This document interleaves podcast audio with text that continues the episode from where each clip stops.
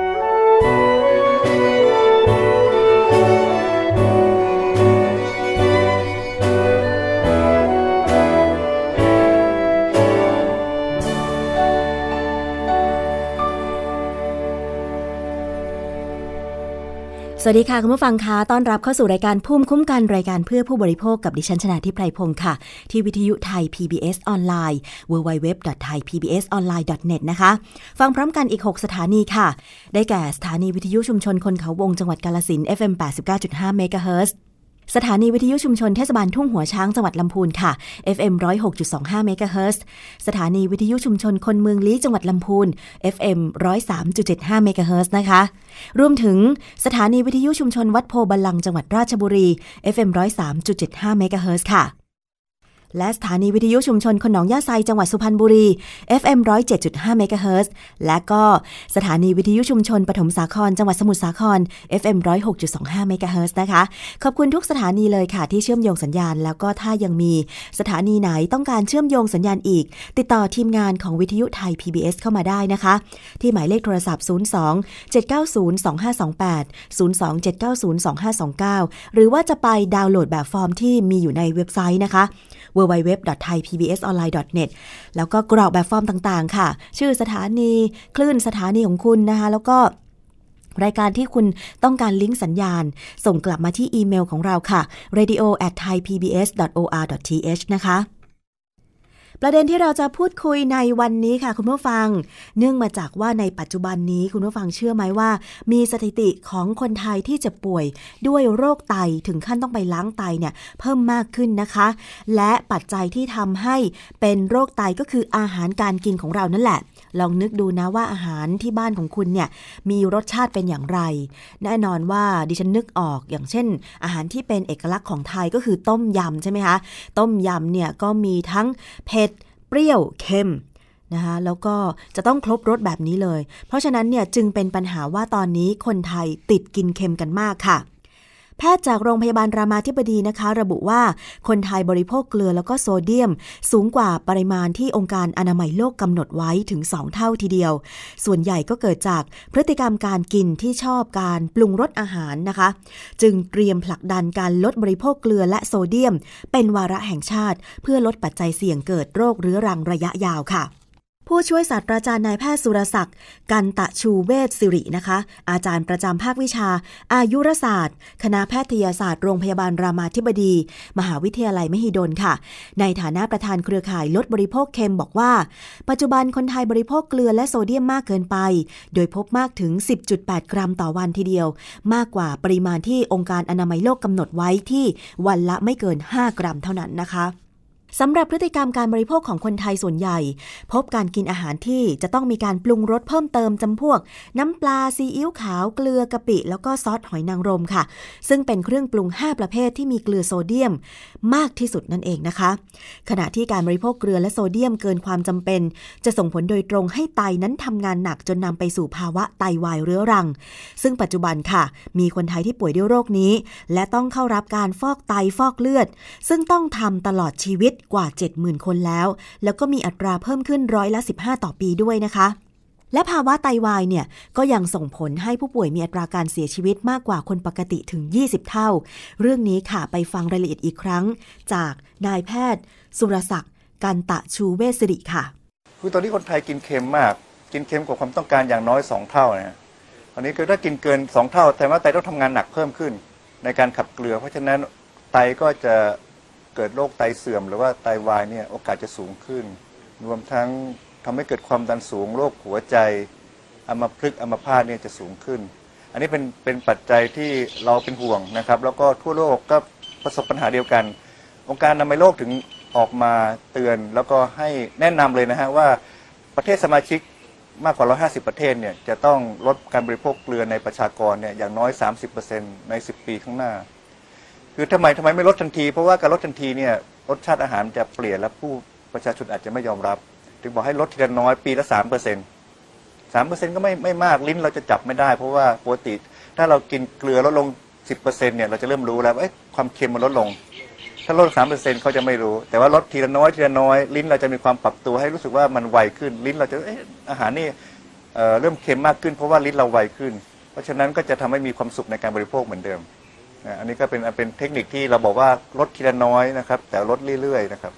ทีนี้ปัจปัจจัยอะไรที่ทำให้การบริโภคเกลือโซเดียมของคนไทยมันถึงมากมากขึ้น ปัจจัยที่สำคัญก็คือว่าเป็นวัฒนธรรมการบริโภคเนี่ยคือคนไทยแต่ก่อน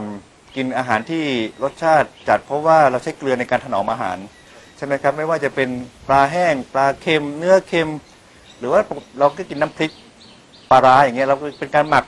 เกลื อาหารพวกเนื้อสัตว์ให้อยู่ได้นานๆนะครับแล้วเราก็พอเรากินอย่างนี้นานๆลิ้นเราก็จะเริ่มชินชากับความเค็ม เราก็เลยต้องกินเค็มเพิ่มขึ้น รวมทั้งในปัจจุบันมีการใช้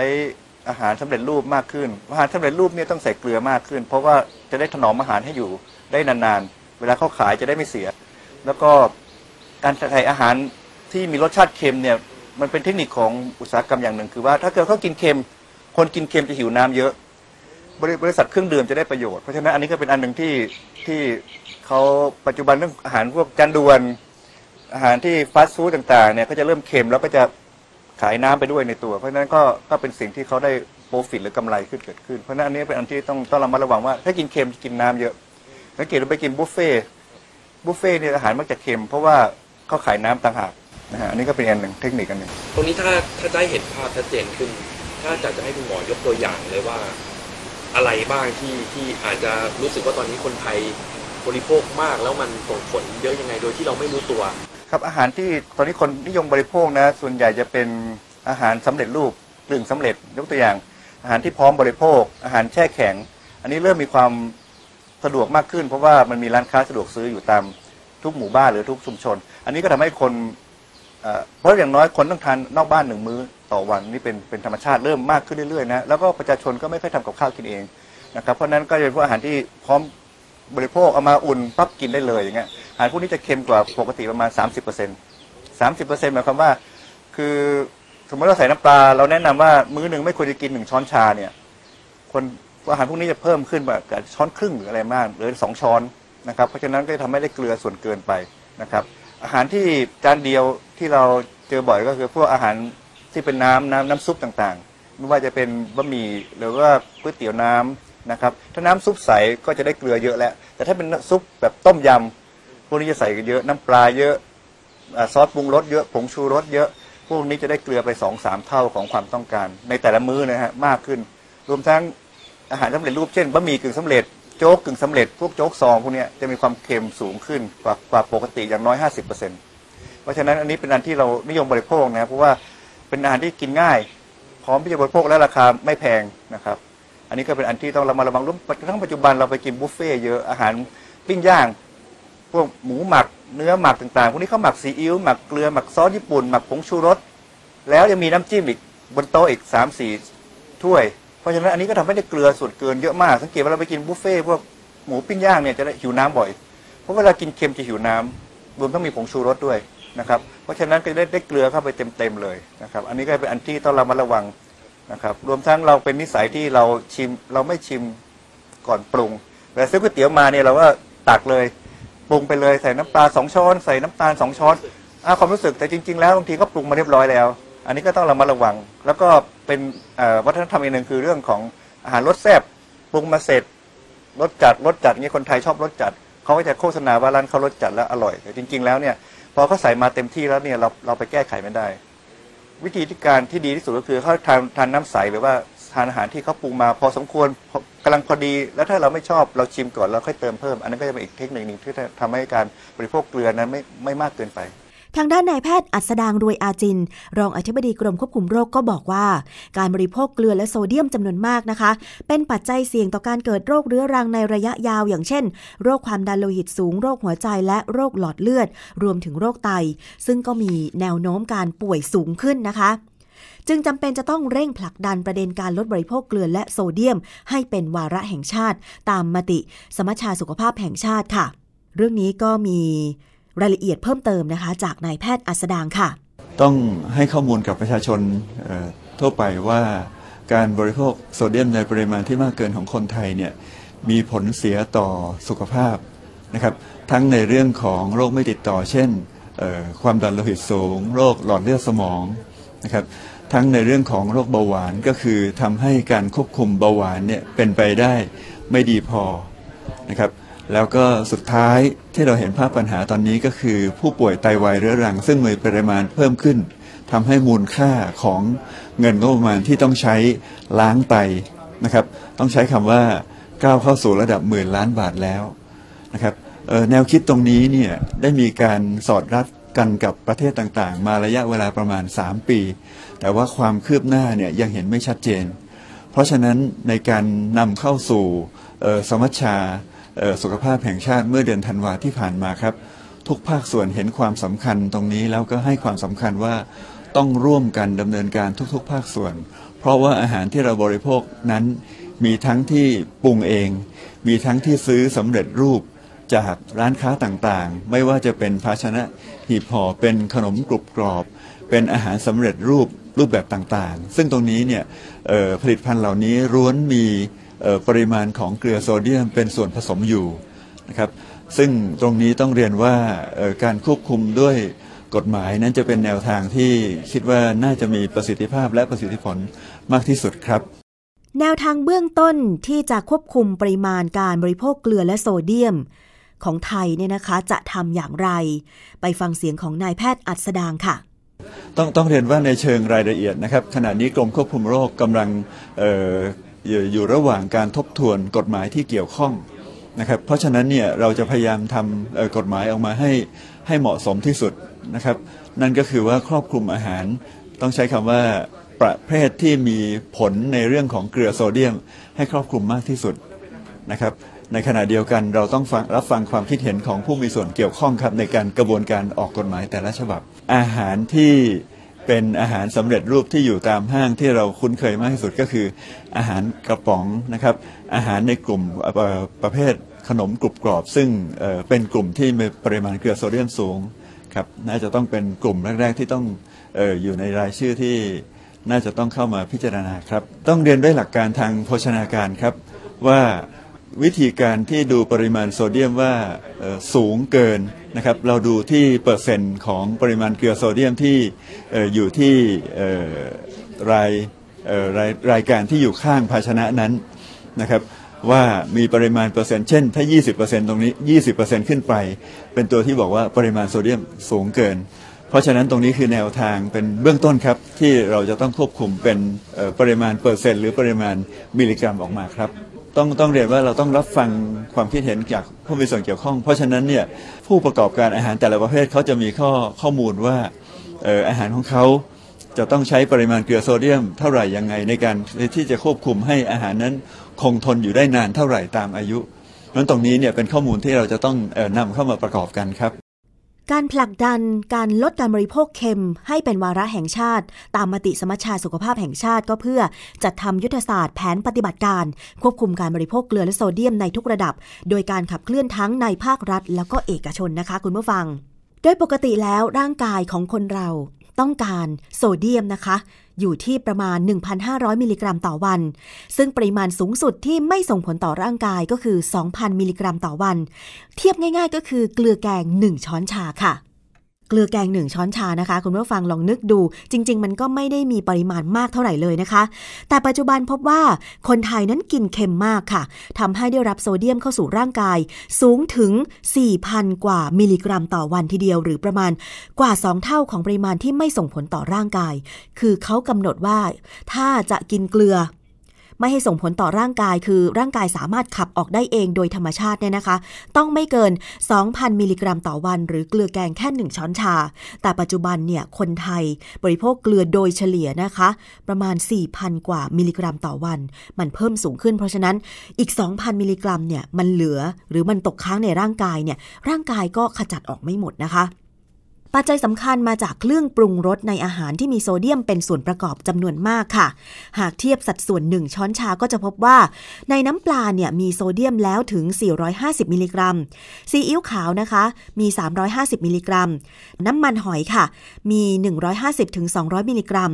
ซอสปรุงรสมี 200ถึง300 มิลลิกรัม ขณะที่เกลือแกงมีอยู่ 2,000 มิลลิกรัมค่ะยกตัวอย่างง่ายๆ อย่างเช่น ราดหน้าหนึ่งจานนะคะ จะประกอบไปด้วยโซเดียมมากถึง 1,815 มิลลิกรัมแล้วก๋วยเตี๋ยวน้ำมี 1,200 ถึง 1,500 มิลลิกรัมแล้วค่ะ ขนมจีนน้ำยา มี 1,700 มิลลิกรัม ข้าวคลุกกะปิมี 1,745 มิลลิกรัม และอาหารยอดนิยมอย่างส้มตำปูปลาร้า คุณฟังคิดว่ามีปริมาณของโซเดียมมากเท่าไหร่ มีมากถึง 1,500ถึง1,800 มิลลิกรัมแล้ว เพราะฉะนั้นเนี่ยทานส้มตำปูปลาร้าหนึ่งจาน ในวันนั้นไม่ต้องทานเค็มอีกเลยนะคะ เพราะว่าได้ปริมาณโซเดียมเกือบจะเกิน 2,000 มิลลิกรัมอยู่แล้วนะคะคุณผู้ฟังอย่างที่บอกไปค่ะว่าสถิติของผู้ป่วยด้วยโรคไตวายเรื้อรังแล้วก็ต้องฟอกเลือดฟอกไตมีเพิ่มมากขึ้นนะคะ ตอนนี้มี 70,000 คนแล้วที่จะต้องฟอกไตไปตลอดชีวิต แล้วก็มีอัตราการป่วยที่สูงขึ้นถึงร้อยละ 15 ต่อปี แล้วก็ยังส่งผลให้ผู้ป่วยนั้นมีอัตราการเสียชีวิตมากกว่าคนปกติถึง 20 เท่า ซึ่งทั้งหมดก็เป็นงบประมาณที่ผูกพันที่รัฐบาลจะต้องสนับสนุนด้านการรักษามากกว่า 10,000 ล้านบาทต่อปีด้วยนะคะมีตัวอย่างของผู้ป่วยโรคไตค่ะ ชื่อคุณอัมพลจันมิตรีนะคะ คุณอัมพลนี่มีอายุเพียงแค่ 29 ปีเท่านั้น แต่ว่าตอนนี้เจ็บป่วยด้วยโรคไตวายเรื้อรัง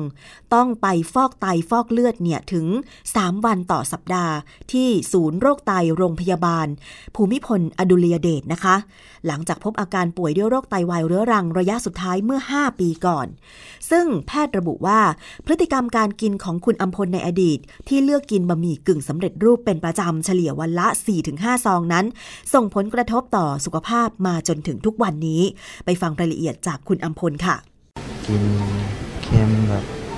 ไม่รู้ตัวแบบชอบกินเค็มก็กินพวกมาม่าพวกขนมห่อแล้วพวกพริกเกลือจิ้มผลไม้อย่างเงี้ยเราก็กินไป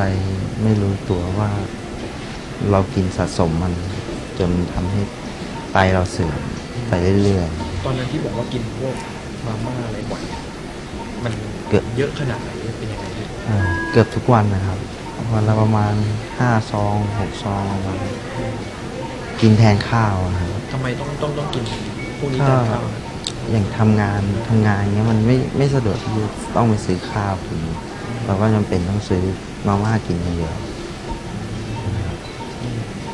ตอนที่กินบ่อยตอนนั้นคือ เราทราบมาก่อนไหมว่ามันจะส่งผลอะไรครับๆไม่รู้เรื่องเลยอืม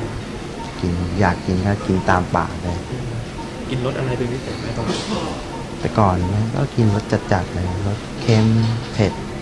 หวานไปปกติ เหมือนคนทั่วไป กินอยู่อย่างนั้นเราใช้ระยะเวลาที่บริโภคในขนาดนี้มานานแค่ไหนก็หลายปีเป็นสิบสิบปีครับอืมตั้งแต่ทำงานเลยใช่ อาการที่เราเริ่มมารู้ว่ามันเริ่มส่งผลกระทบต่อร่างกายเนี่ยมันเกิดอาการยังไงขึ้นมาอืมอาการ ถ้าตอนรู้สึกถ้ารู้สึกนะถ้าแบบเวลากินเค็มเนี่ยเหมือนจะแบบหน้าตึงๆบวมๆรู้สึกหน้าตัวเองแบบไม่ปกติไม่เหมือนเมื่อก่อนอะไรประมาณนี้แล้วอะไรมันเป็นตัวบอกว่าเรา ให้ให้เรามาตรวจให้เรามาหาหมอเพราะอะไรอืมมันก็เป็นแบบพวกความดันสูงอะไรประมาณเนี้ยเจอมา มาตรวจประจำปีที่ทำงานที่นี่ พอมาตรวจประจำปี หมอก็บอกให้ไปพบแพทย์พบแพทย์แล้วแล้วพอพอไปพบแพทย์แล้วก็ ไปเจอป้าที่เป็นพยาบาลเขาวัดความดัน เขาบอกว่าความดันสูงเกินไป ครับ แล้วก็ไปตอนนี้เขาก็ให้ไปหาหมอวรวัน หมอวรวันบอกว่าเป็นไตวายเรื้อรังครับ ตอนนี้พอเรารู้ว่าเป็นไตมาแล้วเรารู้มาก่อนไหมว่ามันมันอาการเป็นยังไงแล้วมันเกิดจากอะไรไม่รู้เลยครับ ไม่เราไม่รู้ตัวเลย พอมาเจออีกทีมันก็ตายไปแล้วครับหมอว่าเป็นไตวายเรื้อรังจากอะไรนะครับตอนนั้นที่ให้เหตุผลก็จากการกินเค็มกินของเค็มสะสมมาเยอะๆทำไตมันทำงานหนักนะครับมัน ก็เลยทำให้ไตเสื่อมตอนนี้ความยากลำบากในการใช้ชีวิตมันเป็นยังไงบ้างพี่อ๋อก็ลำบากเหมือนกันนะครับ มันไม่มีเวลาไปไหนได้เลย ต้องมาคอยฟอกเลือดมันจันทร์พุธศุกร์อย่างเงี้ยสามวันอาทิตย์ละสามวันทำอะไรไม่ได้นี่ใช้เวลาฟอกมานานแค่ไหนแล้วครับก็ประมาณสามสี่ปีได้มั้งครับส่งผลกระทบต่อการใช้ชีวิตเยอะไหมพี่ก็ก็เยอะเหมือนกันนะ ก็เยอะเหมือนกันแล้วตอนนี้เราเปลี่ยนพฤติกรรมการกินยังไงบ้างจากเดิมที่เราแล้วก็หน้านี้กินถ้าตอนนี้ก็งดกินเค็มเลยกินอาหารจืดๆหน่อยรสจัดก็ไม่ได้ผลไม้ก็ต้องดู ดูว่าอันไหนมีโพแทสเซียมสูงมีอะไรสูงนมก็กินไม่ได้ มันต้อง ตามข้อห้ามของหมออย่างเดียวลำบากต้องคุมอาหาร ไม่น่าเชื่อนะคะ การที่บริโภคบะหมี่กึ่งสำเร็จรูปเนี่ยนะคะ จะทำให้คนเรานั้นเจ็บป่วยด้วยโรคไต แล้วต้องถึงขั้นฟอกไตได้ ซึ่งจริงแล้วก็เป็นอุทาหรณ์เตือนใจคุณผู้ฟังได้เป็นอย่างดีใครที่ชอบ ทานบะหมี่กึ่งสำเร็จรูปเนี่ยนะคะ ก็เพลาๆลงหน่อย นานๆน่ะทานได้แต่ว่าถ้าวันละห้าซองนี่ไม่ไหวเหมือนกันนะคะ เพราะว่า ก็อาจจะไม่ได้รับแค่บะหมี่กึ่งสำเร็จรูปใช่ไหมคะก็อาจจะรับอาหารประเภทอื่นเข้าไปด้วย แล้วทำไม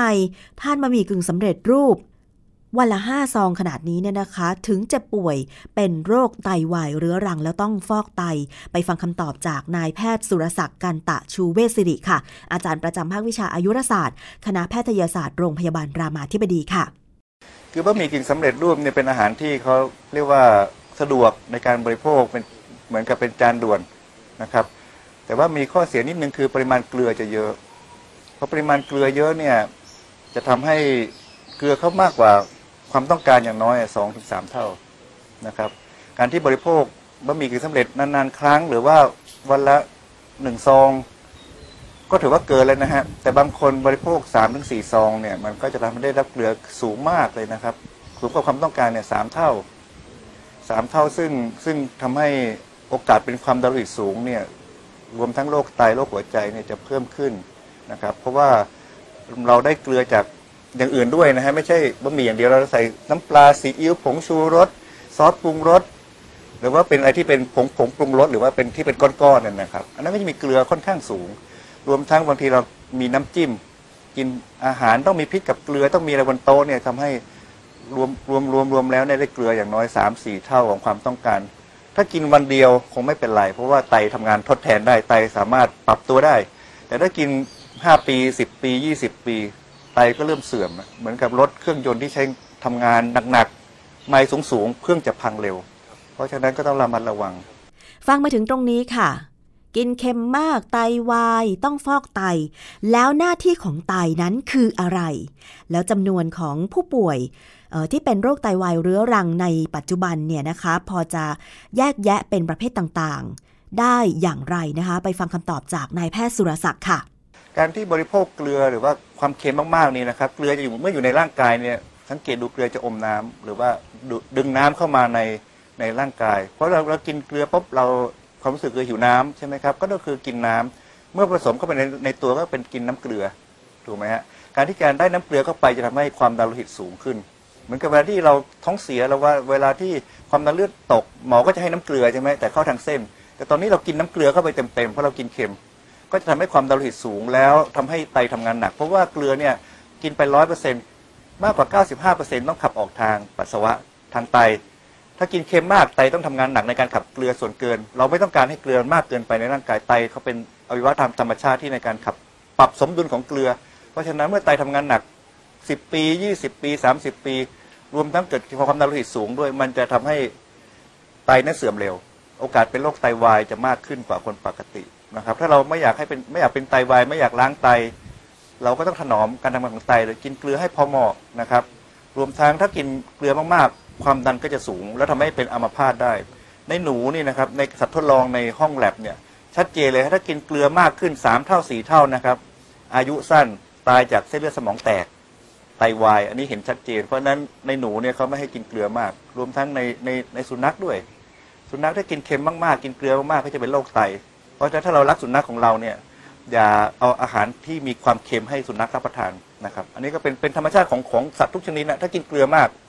ตายจากโรคไตโรคอัมพาตนะครับ คือไตนี่ประกอบด้วยตัวกรองเลือด มันเหมือนกับตัวกรองทำความสะอาดนะครับ ตัวกรองนี่เกิดจากหลอดเลือดทั้งทั้งอันเป็นเป็นหลอดเลือดแล้วก็เลือดไหลเข้าไปกรองมาเป็นน้ำปัสสาวะ นะครับคราวนี้ถ้าตัวกรองเนี่ยถูกแรงดันเลือดสูงอยู่นานๆหรือว่าทำงานกรองมากๆ เพราะว่ามีเกลือเยอะต้องกรองเอาเกลือออกไปใช่ไหมครับ ตัวนี้เมื่อถูกทำงานหรือว่าเกิดแรงดันเลือดสูงๆเนี่ยก็ทำให้หลอดเลือดตรงนั้นเสื่อมและอักเสบแล้วก็เสียไปนะครับตัวตัวกรองเนี่ยมันจะค่อยๆ ถูกทำลายถูกทำลายเพราะว่าแรงดันเลือดสูงเนี่ยเป็น 10 ปี 20 ปี มันจะค่อยๆ น้อยลงคือตัวกรองมันจะมีประมาณข้างละหนึ่งล้านตัวกรอง ถ้ามันถูกทำลายไปแสนหนึ่งห้าแสนเจ็ดแสนแล้วก็ แล้วถึงล้านหนึ่งก็หมด ถ้าไตทำงานน้อยกว่า 10%หรือตัวกรองน้อยกว่า 10%ของที่มีอยู่ ก็เรียกว่าไตวายก็ไม่สามารถอยู่ได้ ต้องใช้ตัวกรองพิเศษที่ว่าไตเทียมอยู่ข้างนอกก็จะเห็นมีตัวกรองอยู่ตัวหนึ่งอันนั้นคือไตเทียมเป็นทำหน้าที่ทดแทน ก็คือทำหน้าที่กรองของเสียกรองน้ำปัสสาวะออกไป แล้วก็เลือดที่สาดก็จะย้อนกลับเข้ามาสู่ตัวคนไข้นะครับอันนั้นก็เรียกว่าเอ่อเครื่องล้างไตนะครับเพราะฉะนั้นถ้าเกิดไตทำงานน้อยกว่า 10%ก็เตรียมตัวล้างไตได้ครับ คือคนไทยล้างไตเพิ่มขึ้นปีละประมาณสัก 6,000 7,000 รายต่อปีทั่วประเทศนะครับ ตอนนี้เรามีคนที่ล้างไตจากสถิติของสมาคมโรคไตแห่งประเทศไทยเนี่ยประมาณ 70,000 คนต่อปีหมายความว่า 70,000 คนดูเหมือนไม่มาก แต่ถ้าดูค่าใช้จ่ายปีต่อคนต่อปี 2,500 250,000 บาทนะฮะค่าใช้จ่ายที่รัฐบาลต่อหัว เพราะว่าต้องล้างไตไปตลอด ค่าล้างไตเนี่ยปีหนึ่ง2,500,000ไม่รวมค่ายานะ ก็จะตกประมาณปีละ15,000ล้าน รัฐบาลต้องจ่าย เฉพาะค่าล้างไต15,000ล้าน แล้วต้องมีเพิ่มขึ้นทุกปีปีปีปีละประมาณ15เปอร์เซ็นต์เพราะนั้นงบรัฐบาลต้องเพิ่มปีละ2 3พันล้านทุกปี มันจะเพิ่มขึ้นไปเรื่อยๆ แล้วก็ถ้าเราไม่หยุดถ้าตอนนี้เนี่ยภาระค่าใช้จ่ายตรงนี้เราจะรับไม่ไหว แต่นั่นเป็นส่วนหนึ่ง ส่วนที่สองคือคนที่ป่วยด้วยโรคไตและไปล้างไตเนี่ยไม่ค่อยมีความสุขเท่าไหร่ มันคุณภาพชีวิตไม่ค่อยดี ต้องไปล้างไตอาทิตย์หนึ่งสามวันไปเข้าเครื่องสี่ชั่วโมง เสร็จค่อยกลับมาก็เพลีย ก็ทำงานทำการได้พอสมควรนะ แต่ว่ามันไม่แข็งแรงเหมือนคนปกติ เราคิดดูว่าเราไปโรงพยาบาลสามวันต่อสามวันต่ออาทิตย์มันไม่ไม่ค่อยมีความสุขเท่าไหร่เจ็บปวดทรมานเพราะฉะนั้นผมว่าไม่เป็นจะดีกว่า เมื่อได้ฟังจากปากของคุณหมอสุรศักดิ์แบบนี้แล้วคุณผู้ฟังคะ ลดการกินเค็มลงเถอะค่ะ เพราะว่ามันเสี่ยงทำให้ไตของเราทำงานหนักนะคะ แล้วก็ไตวายในอนาคตได้ เพราะฉะนั้นค่ะ ต้องมีการผลักดัน ลดการบริโภคเค็ม ให้เป็นวาระแห่งชาติ เรื่องนี้เป็นอย่างไร ไปฟังคำอธิบายจากนายแพทย์สุรศักดิ์ค่ะ ครับคือการที่เป็นวาระแห่งชาติเห็นว่ามันเป็นปัญหาเร่งด่วน ถ้าเราไม่ทำอะไรตอนนี้เนี่ยการบริโภคเกลือเนี่ยจะจะคงไว้ขนาดนี้แล้วก็ความโรคไตจะสูงขึ้นแบบนี้โรคอัมพาตจะสูงขึ้นแบบนี้ก็สูงขึ้นเรื่อยๆนะเพราะฉะนั้นมันต้องได้รับความร่วมมือจากทุกภาคส่วนฮะไม่ใช่ประชาชนอย่างเดียวเพราะประชาชนเมื่อเมื่อเราต้องให้แน่นอนและให้ความรู้ประชาชนระมัดระวังเรื่องการกินเกลือ แต่ว่าผู้ผู้ผลิตอาหารต้องให้ความร่วมมือด้วยใช่ไหมครับเพราะว่าถ้าเกิดประชาประชาชนออกไปซื้อกินข้างนอกทุกร้านอาหารทุกร้านทำเค็มหมด ก็ไม่มีทางเลือก ก็ต้องซื้อก็ต้องกินแบบมีข้าวแกงมีมีอยู่หม้อเดียวก็ต้องกินข้าวแกงหม้อนั้นแหละเพราะนั้นก็จะได้ความเค็มรวมทั้งอุตสาหกรรมอาหารด้วยใช่ไหมครับที่ทำธุรกิจอาหารไม่ว่าจะเป็นอาหารพร้อมบริโภค อาหารกึ่งสำเร็จ อาหารหรือว่าต่างๆที่ที่แช่แข็งต่างๆ ราะฉะนั้นเพราะฉะนั้นก็ต้องต้องต้องมีความเข้าใจกันทั้งทุกภาคส่วนรวมทั้งผู้กำหนดนโยบายด้วย เช่นออยองค์การอาหารและยาของกระทรวงสาธารณสุข อาจจะต้องมีการควบคุมว่าเออฉลากอาหารนี่ต้องชัดเจนนะอาหารผลิตภัณฑ์อาหารที่ขายให้ประชาชน จะต้องมีเขียนว่าปริมาณโซเดียมเท่าไหร่ มากน้อยแค่ไหนประชาชนจะได้ทราบ ว่าเรากินโซเดียมมากน้อยแค่ไหนแล้วเราต้องระมัดระวัง ถ้าวันนี้เรามื้อนี้เรากินโซเดียมเยอะมื้อต่อไปต้องทานโซเดียมน้อยลง หรือว่าทานเกลือลดลงนะครับ รวมทั้ง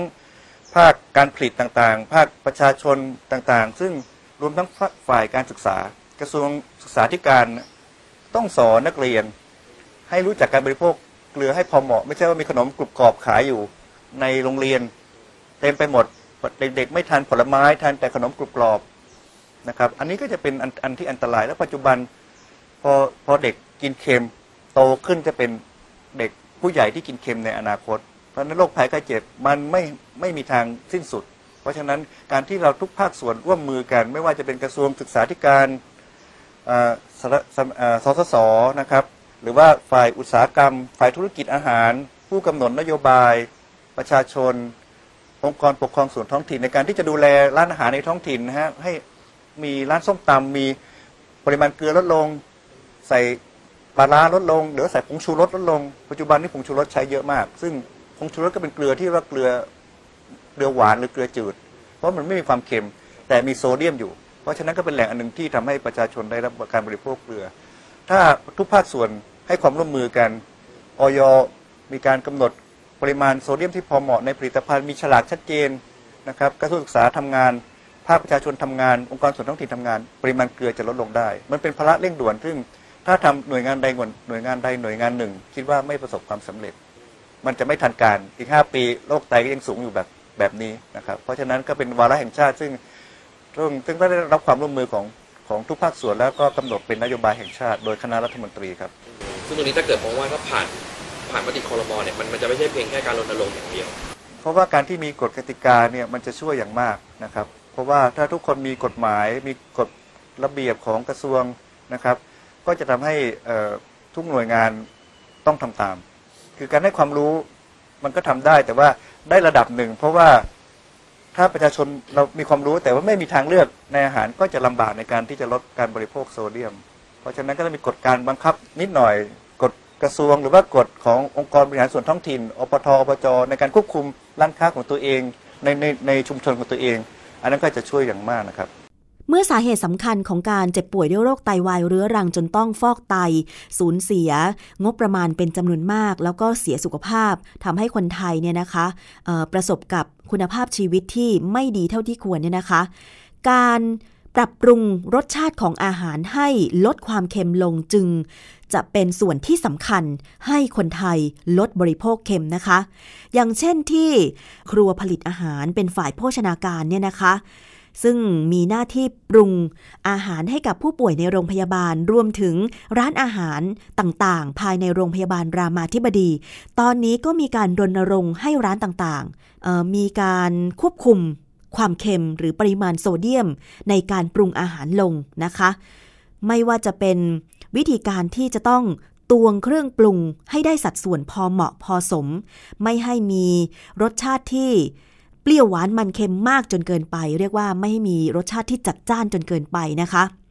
อาหารทุกเมนูที่ปรุงขึ้นเพื่อผู้ป่วย แล้วก็ทำไว้รองรับบุคลากรของโรงพยาบาลค่ะ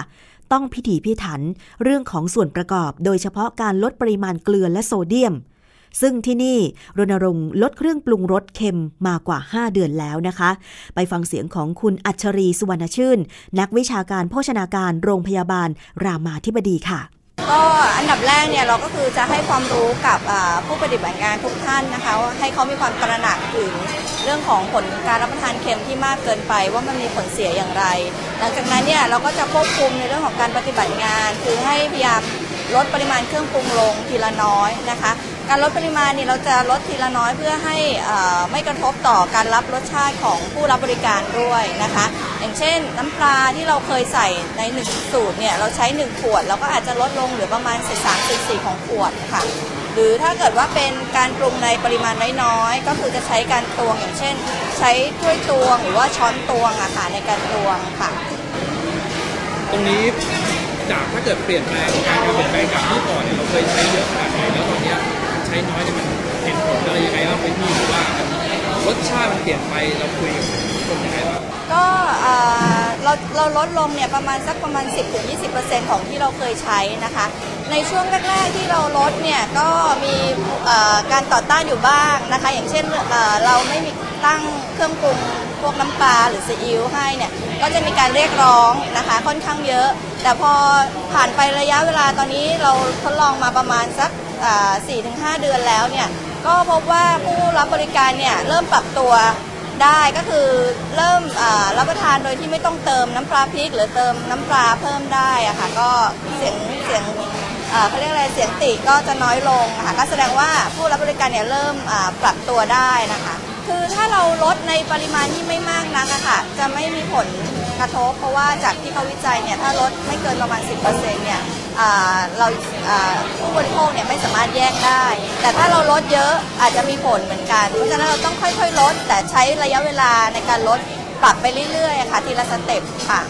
จริงๆ ถ้าเอาตามเกณฑ์สุขภาพเนี่ยเขาก็บอกว่าควรจะลดลงประมาณครึ่งหนึ่งนะคะของ จากที่เขา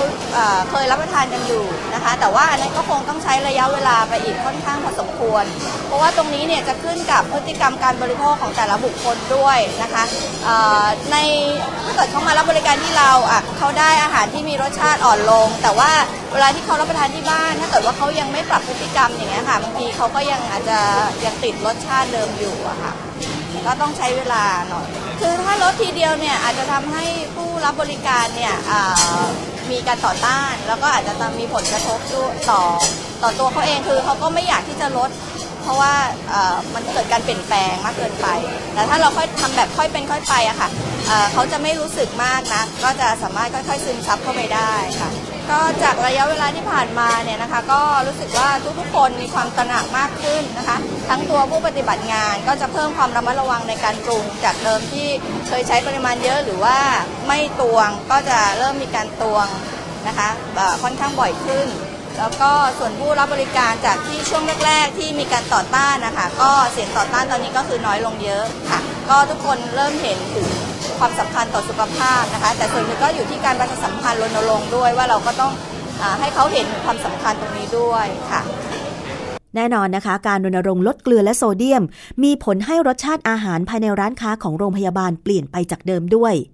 ซึ่งผู้ใช้บริการบางส่วนอาจจะไม่คุ้นชิน แต่ก็เชื่อว่ารสชาติที่เปลี่ยนไป ก็มีส่วนที่จะทำให้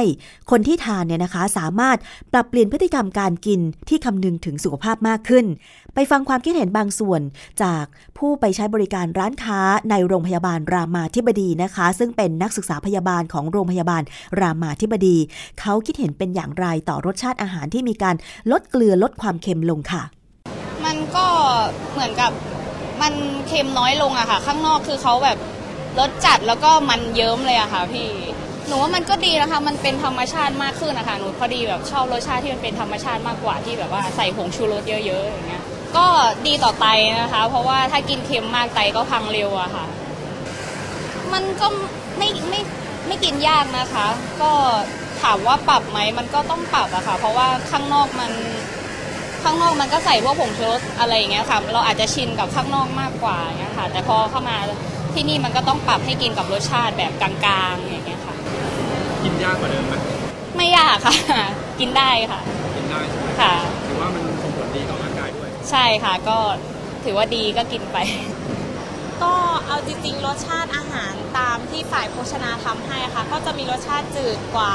ที่เราไปซื้อตามท้องตลาดค่ะ แล้วรสชาตินี่ก็คือจะเป็นอาหารเกี่ยวกับแบบอนามัยอะค่ะ ค่ะสะอาดแล้วก็รสชาติก็คือสามารถรับประทานได้ไม่จืดเกินไปอะค่ะ เมื่อได้ยินอย่างนี้แล้วคุณผู้ฟังก็สามารถที่จะนำไปปรับปรุงการปรุงอาหารที่บ้านของคุณได้ หรือแม้แต่เราจะไปพึ่งร้านอาหารนอกบ้าน ร้านอาหารตามสั่งอะไรก็ตามนะคะ สามารถที่จะบอกคนปรุงได้ว่า เราขอไม่เค็มนะแล้วเราก็ไม่ต้องไปปรุงอะไรเพิ่ม เพราะว่า การที่เราปรุงอาหารนั้นเนี่ยส่วนประกอบของเครื่องปรุงมันก็มีโซเดียมหรือเกลืออยู่แล้ว อย่างเช่น น้ำปลาก็มีอยู่แล้วนะคะปลาร้าทำมาจากปลาหมักกับเกลือก็มีปริมาณเกลืออยู่แล้ว เพราะฉะนั้นเวลามาตำส้มตำเนี่ยถ้าใครใส่ปลาร้าลงไป ก็ต้องลดการใส่น้ำปลาลงนะคะ ราะว่านักวิชาการโภชนาการก็แนะนำให้ทุกคนทุกองค์กร ส่งเสริมแล้วก็จัดทำสิ่งแวดล้อมที่เอื้อต่อการลดบริโภคเกลือและโซเดียมค่ะ อย่างเช่น การสร้างความเข้าใจแก่ผู้ค้าถึงผลกระทบต่อสุขภาพนะคะ จากนั้นก็ค่อยๆ ปรับลดสัดส่วนเครื่องปรุงรสต่างๆ ลง จนสามารถตัดเครื่องปรุงรสอย่างพริกน้ำปลาออกจากโรงอาหารได้ ซึ่งจะมีผลต่อการปรับเปลี่ยนพฤติกรรมของผู้บริโภคได้อะอันนี้ก็สำคัญนะ คนไทยดิฉันเห็นส่วนมากโดยเฉพาะคนภาคกลางเนี่ย เวลาไปกินข้าวตามสั่งข้าวกะเพราไข่ดาวอย่างนี้ จะต้องขอแม่ค้าว่าขอน้ำปลาพลิก ซึ่งจริงแล้วเนี่ยในกะเพรามันก็มีซอสซอสก็มีเกลือมีโซเดียมอยู่แล้ว เพราะฉะนั้นเนี่ยนะคะ ถ้าลดการเติมการปรุงอะไรเข้าไปได้เนี่ย ก็ควรจะลดนะคะ เป็นห่วงสุขภาพคุณผู้ฟังไม่ใช่อะไรหรอก เพราะว่าคนรอบตัวดิฉันดิฉันเองก็เห็นเหมือนกันนะคะว่าเขาเจ็บป่วยด้วยโรคไตวายเรื้อรัง แล้วต้องไปฟอกไตเนี่ยหลายคนอยู่เหมือนกัน เพราะฉะนั้นไม่อยากให้คุณผู้ฟังต้องเป็นโรคไตวายเรื้อรัง รวมทั้งดิฉันเองก็ต้องเตือนสติตัวเองด้วยนะว่าต่อไปนี้เนี่ยเวลาจะทานส้มตำปูปลาร้าอะไรก็บอกแม่ค้าว่าไม่ต้องเค็มอะไรอย่างนี้นะคะ เอาละค่ะ นี่คือเรื่องราวของการลดบริโภคเค็มเพื่อสุขภาพของเรา จะได้ไม่เจ็บป่วยเป็นโรคเรื้อรัง ไม่ว่าจะเป็นโรคเบาหวานโรคความดันโลหิตสูง หรือโรคไตวายเรื้อรังนะคะ ช่วงนี้มีเพลงให้ฟังเพราะๆกันค่ะ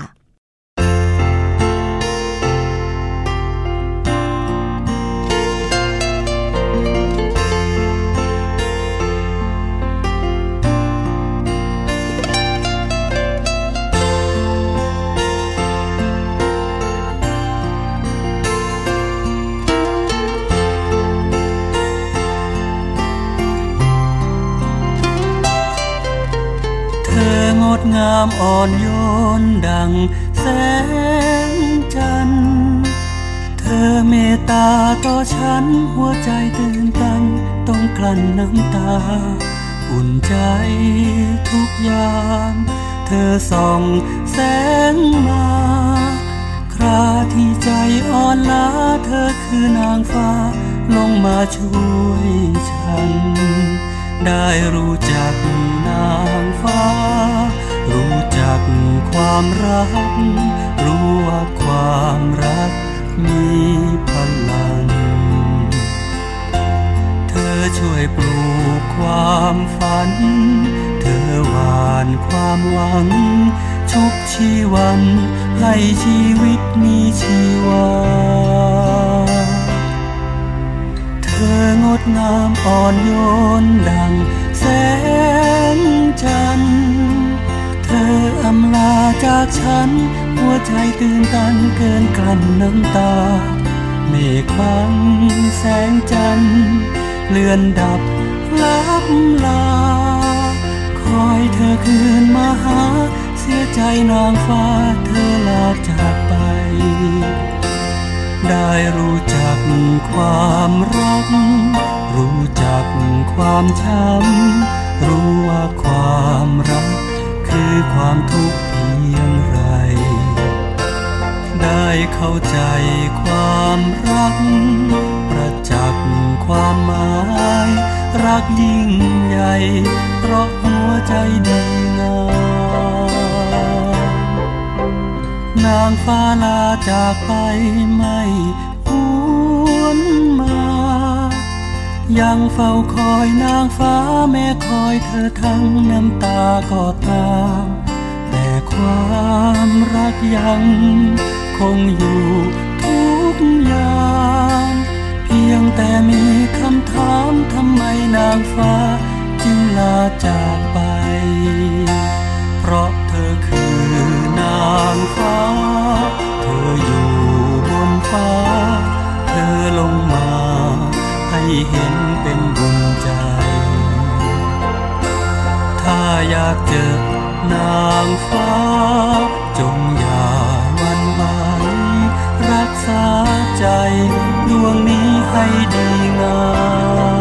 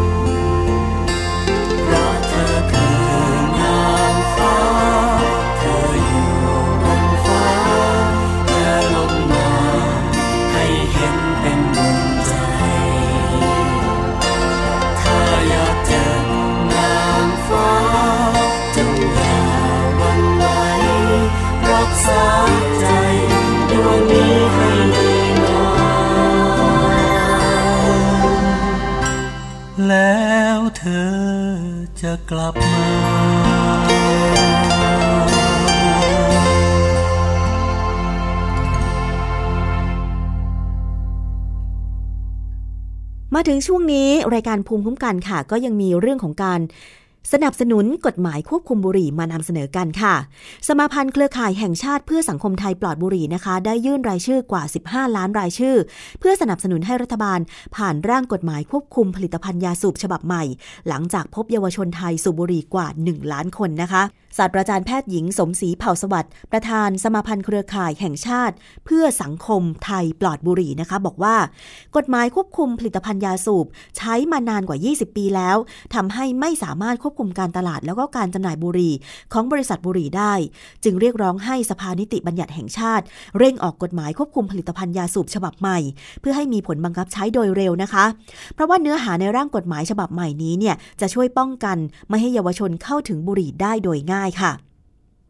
ซึ่งก็สอดคล้องกับทางด้านหัวหน้าสำนักงาน การศึกษา ศาสนา วัฒนธรรม และสิทธิมนุษยชน คุณเมทะชนนประจูบลาบนะคะ ในฐานะเครือข่ายยุวทัศน์ก็บอกว่าในฐานะเยาวชนเนี่ยไม่ต้องการเห็นเยาวชนไทยตกเป็นทาสของบุหรี่ค่ะ ดังนั้นจึงขอเรียกร้องไปยังผู้เกี่ยวข้อง ให้เห็นกับอนาคตของชาติ เร่งผ่านกฎหมาย เร่งผ่านร่างกฎหมายควบคุมผลิตภัณฑ์ยาสูบโดยเร็วด้วยนะคะ ทั้งนี้ทั้งนั้นค่ะตั้งแต่ปี 2554 เยาวชนอายุระหว่าง 15-24 ปี สูบบุหรี่กว่า1ล้าน6แสนคนจำนวนนี้ร้อยละ 70 หรือประมาณ1ล้าน1แสนคนเนี่ยติดการสูบบุหรี่ตลอดชีวิตเลยนะคะ ขณะที่ครึ่งหนึ่งของเยาวชนที่ติดบุหรี่ก็มีโอกาสเสียชีวิตก่อนวัยอันควร นอกจากนี้แต่ละปี พบเยาวชนสูบบุหรี่เพิ่มมากขึ้นประมาณ 200,000 คนด้วย ช่วยกันรณรงค์นะคะ คุณผู้ฟังเยาวชนไทยจะได้ไม่ตกเป็นทาสของยาเสพติด บุหรี่นี่บางคนก็บอกว่า ถ้ายังมีขายอยู่ก็ยังมีคนสูบอยู่อะอันนี้ก็ต้องดูที่กฎหมายอย่างที่หลาย ๆ เครือข่ายพยายามรณรงค์นะคะว่าขอสนับสนุน ขอให้ผ่านร่างกฎหมายเพื่อควบคุมผลิตภัณฑ์ยาสูบ จะได้ป้องกันไม่ให้เยาวชนเนี่ยเข้าถึงบุหรี่ได้โดยง่าย ซึ่งตอนนี้ การวางขายบุหรี่ตามร้านสะดวกซื้อต่างๆ เนี่ยก็ต้องวางขายในที่มิดชิดก็คือไม่โชว์หน้าร้านแล้ว แต่ว่าร้านขายของชำทั่วไปบางทีก็ควบคุมไม่ได้นะคะ คุณผู้ฟัง ก็น่าเห็นใจนะ ฝ่ายที่พยายามรณรงค์ก็รณรงค์เลิกสูบบุหรี่ ลดการสูบบุหรี่อะไรอย่างเงี้ยนะคะ แต่ว่ามันก็อย่างว่าแหละ ยังมีคนขายอยู่นะอะเอาเป็นว่า ถ้าเกิดว่ายัง ยังเป็นเยาวชนอยู่ก็ไม่อยากให้เข้าถึงได้โดยง่ายเนาะแต่ว่าถ้าเป็นผู้ใหญ่เนี่ยนะคะ ก็แล้วแต่วิจารณญาณก็แล้วกันนะคะ คุณผู้ฟังก็คิดเอาแล้วกันเพราะบางคนก็บอกว่า บทจะเลิกก็เลิกได้แป๊บเดียวเองนะคะ เพราะว่าต้องอาศัยจิตใจที่เข้มแข็ง ซึ่งตอนติดบุหรี่เนี่ย เป็นเด็กๆวัยรุ่นมันก็ติดง่ายเหมือนกัน พอเลิกก็เลิกง่าย แต่บางคนก็บอกเลิกยาก แต่ดิฉันขอสนับสนุนแล้วก็ให้กำลังใจสำหรับผู้ที่จะเลิกสูบบุหรี่นะคะ เพราะว่าไม่อยากให้คุณเนี่ยเป็นเป็นผู้ที่ปล่อยควันบุหรี่ให้คนอื่นสูบด้วย เพราะว่าการสูบบุหรี่เนี่ยบางคนไม่ได้สูบในห้องตัวเองไงอย่างเช่น ผู้พักอาศัยอยู่ในคอนโดมิเนียมเนี่ยนะคะไม่ได้สูบในห้องตัวเองเลย มาสูบที่ระเบียง แล้วปรากฏว่าควันบุหรี่ก็ลอยไปตามลม ไปเข้าห้องอื่นนะคะดิฉันเนี่ยได้กลิ่นเป็นประจำเลยทั้งๆทที่ดิฉันก็ไม่ได้สูบบุหรี่ แต่พอได้กลิ่นปุ๊บก็หมายความว่าเราสูดเอาควันบุหรี่เข้าไป เราเป็นผู้สูบบุหรี่มือสอง